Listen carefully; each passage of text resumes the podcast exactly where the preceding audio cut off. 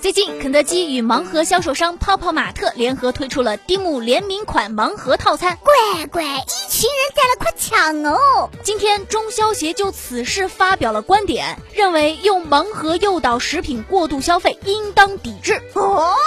中消协发文说，根据这款盲盒套餐的销售规则呀，要想集齐整套玩偶，至少需要购买六份套餐，而其中稀有隐藏款出现的概率是一比七十二。为此啊，有消费者不惜一次性斥资一万多元购买了一百零六份套餐，还有消费者为了购买这个盲盒，雇人代买代吃套餐，甚至不排除将吃不完的食品直接丢掉，实在太浪费了。中消协表示，肯德基作为食品经营者。利用限量款盲盒销售手段诱导并纵容消费者不理性超量购买食品套餐，有悖公序良俗和法律精神。中消协倡导消费者增强节约意识，践行反餐饮浪费，同时审慎看待自身消费需求，提高明辨是非的能力。那肯德基对于这次点名是怎么样回应的呢？他们的客服说。